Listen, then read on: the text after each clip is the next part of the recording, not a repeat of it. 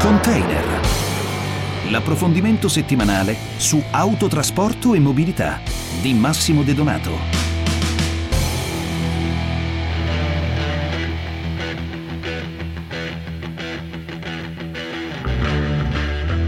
La recente vicenda che ha visto al centro delle cronache internazionali la porta container Ever Given, ferma per poco meno di una settimana nel canale di Suez, ha mostrato come il commercio internazionale sia un sistema fortemente interconnesso. Quanto accaduto in Egitto ha mandato in tilt, infatti, la catena logistica globale e ha causato conseguenze anche sulle tariffe per i servizi marittimi, dal Far East al Nord Europa. Un altro elemento che è emerso è il ruolo del cosiddetto gigantismo navale, caratterizzato dal ricorso a navi sempre più capienti da parte delle compagnie di navigazione per godere dei vantaggi delle economie di scala e offrire prezzi più bassi ai propri clienti. I giganti del mare però portano con sé anche una maggiore onerosità in caso di incidenti. Salve a tutti da Massimo De Donato, benvenuti a questo nuovo appuntamento con Container, l'approfondimento settimanale di Radio 24 dedicato al mondo dei trasporti e della logistica. E a distanza di qualche settimana dalla risoluzione dell'incidente di Suez che ha causato il blocco, un blocco importante dei traffici marittimi internazionali, proviamo a fare un po' il punto della situazione su questo settore, quello dei trasporti marittimi e sulle fragilità di questo mondo, fragilità eh, ben note agli esperti eh, del settore settore, ma che sono state evidenziate in maniera drammatica proprio eh, grazie o a causa dell'incidente eh, di qualche settimana fa. Faremo questa analisi in compagnia della nostra ospite che è Antonella Teodoro, economista ma soprattutto esperta di trasporti internazionali. Buongiorno, grazie per essere qui con noi. Buongiorno, grazie per l'opportunità. Allora, il eh, blocco della Ever Given ha eh, ricordato l'importanza del canale di Suez nelle rotte internazionali, ma anche la fragilità di questo eh, corridoio. Eh, quali sono state, ehm, poi a bocce ferme, come si dice in gergo in questi, in questi casi, le conseguenze per i traffici internazionali di questo incidente? Dunque, la nave è rimasta bloccata per in realtà meno di una settimana nel canale di Suez, però le ripercussioni si protrarranno per mesi, mm. pensiamo noi analisti. E questo avrà delle conseguenze, questo impatto, questo incidente avrà delle conseguenze per uh, vari attori della catena di approvvigionamento, a partire dai porti che subiranno le conseguenze negative del congestionamento che si verrà a creare per uh, questo arrivo uh, contemporaneo di varie navi che sono state poi sbloccate con uh, la, um, lo sblocco della, della, della, Evergiven, della, Evergiven, Quindi i porti subiranno le prime conseguenze, Il, ci si aspetta una, una, una, uno shortage, una mancanza di container che è stato già no, causa di disagi nella catena di approvvigionamento qualche mese fa e quindi si ripresenterà come problematica. Un'altra problematica che verrà sicuramente a galla con le settimane future sarà il picco nelle tariffe del trasporto marittimo, un picco che si sta già verificando, quindi picco che già con chi non ha un, un contratto con le, con le società di navigazione sta già pagando, quindi chi è nello spot nello, nel freight rate con lo spot, quindi anziché con il contract, ha già subito delle, sta già subendo delle, degli aumenti. Difficile ovviamente dire che collega, cioè ci sia un collegamento diretto tra la chiusura del canale e l'aumento delle tariffe. Ecco, però un collegamento è abbastanza eh, immaginabile in questo senso. Sì. A quanto ammonta questo incremento se c'è già una cifra? Le cifre variano di settimana in settimana perché stiamo parlando di spot rates e quindi sono delle tariffe che vengono applicate in maniera settimanale, però stiamo parlando già di una magnitude di 8-10% mm. su appunto base settimanale, quindi con il passare del tempo si sostanzieranno sempre di più quindi delle ricadute importanti eh, su tutti i traffici containerizzati che rappresentano ormai la quasi totalità dei traffici eh, marittimi eh, e quindi anche sui porti italiani. Ehm, a proposito dei porti certo. italiani, ovviamente non dipendono direttamente eh, da Suez, ci sono tante rotte, però eh, ovviamente ci sono molte rotte che passano da lì. Qual è stato l'impatto di questa crisi sui nostri porti, soprattutto quelli eh, più grandi ovviamente?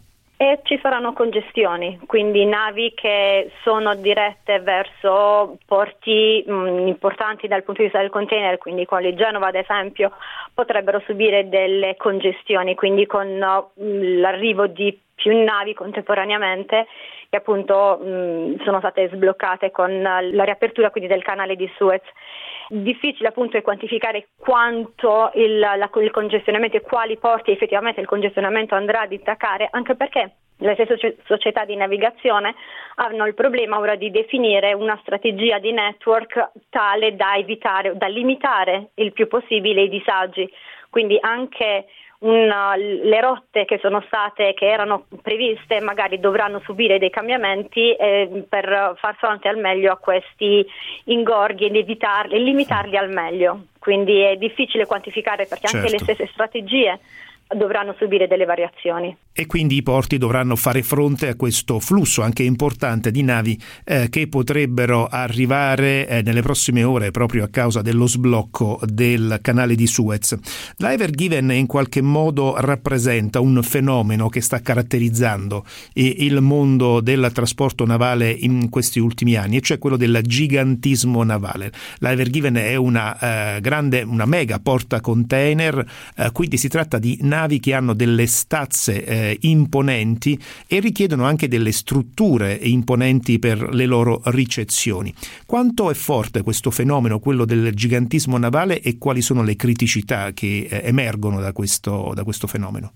Sì, assolutamente vero. Questo è uno degli aspetti che è stato evidenziato infatti con la chiusura temporanea del canale di Suez, è appunto quello delle navi grandi che sono, diventano protagoniste di eventi importanti quando sono causa di appunto sono viste in, in, in incidenti e questo è un, un, aspetto, la criticità che uh, viene ad, evidenziarsi appunto quella, una delle criticità è l'infrastruttura, l'esigenza per i porti di adeguare le proprie infrastrutture al fine di poterli ospitare.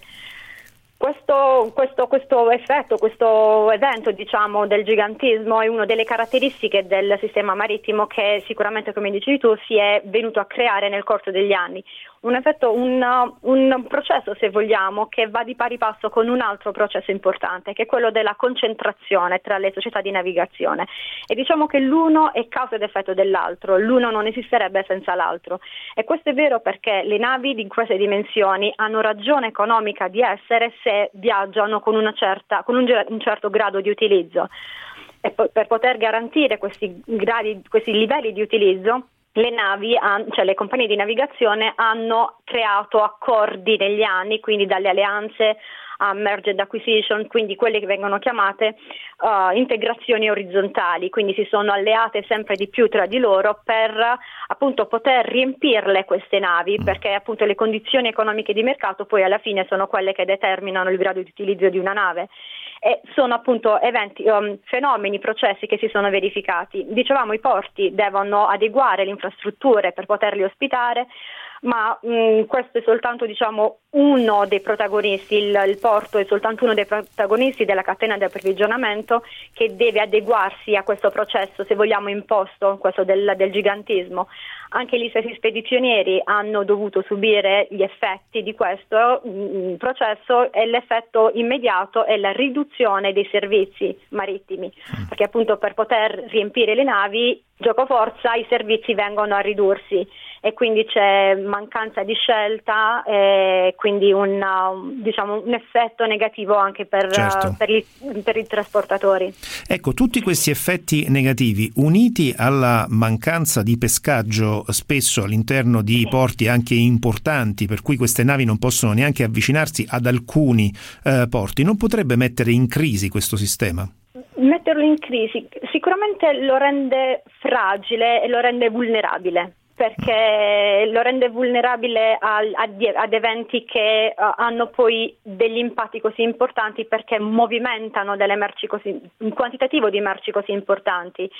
Le infrastrutture sono sicuramente un limite per alcuni porti perché appunto se non hai le infrastrutture giuste non puoi ospitare determinati navi, quindi c'è una selezione quindi diventa tutto molto più uh, diciamo selezionato, molto più ridotto e molto più fra- vulnerabile, mm, mm usiamo certo. questo termine. certo, però è un fenomeno contro il quale non si può non si combattere può. perché è un fenomeno internazionale, anzi mondiale, per cui eh, non si può fermare in nessun modo. Eh, collegato a questo fenomeno ce n'era un altro che aveva avuto un successo importante anche in Italia qualche anno fa, ad esempio con il porto di Gioia Tauro, che era quello del cosiddetto transshipment, cioè del trasbordo di questi eh, contenitori dalle navi eh, madre, queste grandi portacontainer, alle navi feeder per poi la distribuzione eh, lungo le coste italiane. È un meccanismo che però ha mostrato molte criticità, soprattutto in Italia con eh, la crisi di Gioia Tauro.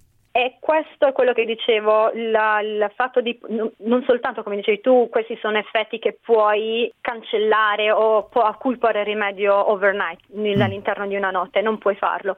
E il fatto della, uh, della, di avere queste società di navigazione molto compattate tra di loro le pongono nelle condizioni ora di poter realizzare anche le cosiddette concentrazioni verticali, quindi integrazioni verticali, quindi anche una selezione dal punto di vista delle scelte dei porti sui quali effettuare il, il trasporto, il transshipment dipende dalla società di navigazione sì. madre, diciamo, da quella che movimenta mm. la, società, la nave grande che poi muove in navi più piccole uh, la merce che si muove in uh, acque più basse, se vogliamo, in acque che non mm. possono ospitare navi di queste dimensioni.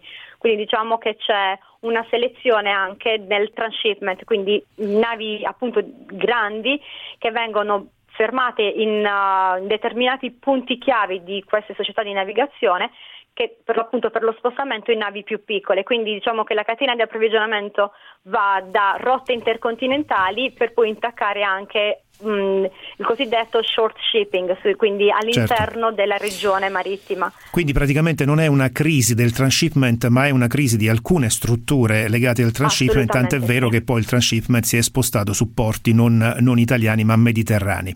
Bene, termina qui anche questo spazio dedicato al mondo dei trasporti e della logistica. Salutiamo la nostra ospite Antonella Teodoro, economista esperta di trasporti internazionali, che ci ha raccontato le conseguenze eh, della ultima crisi di Suez, eh, passateci eh, il termine, anche se legato ad avvenimenti storici ben eh, più eh, pesanti, ma soprattutto ci ha raccontato questo fenomeno del gigantismo navale eh, che sta caratterizzando un po' i trasporti marittimi. L'appuntamento con container torna come al solito sabato intorno alle 13.15. Prima di lasciarci vi ricordo il nostro indirizzo email che è container-radio24.it. Un saluto e un buon viaggio a tutti da Massimo De Donato in collaborazione con l'Albo Nazionale degli Autotrasportatori.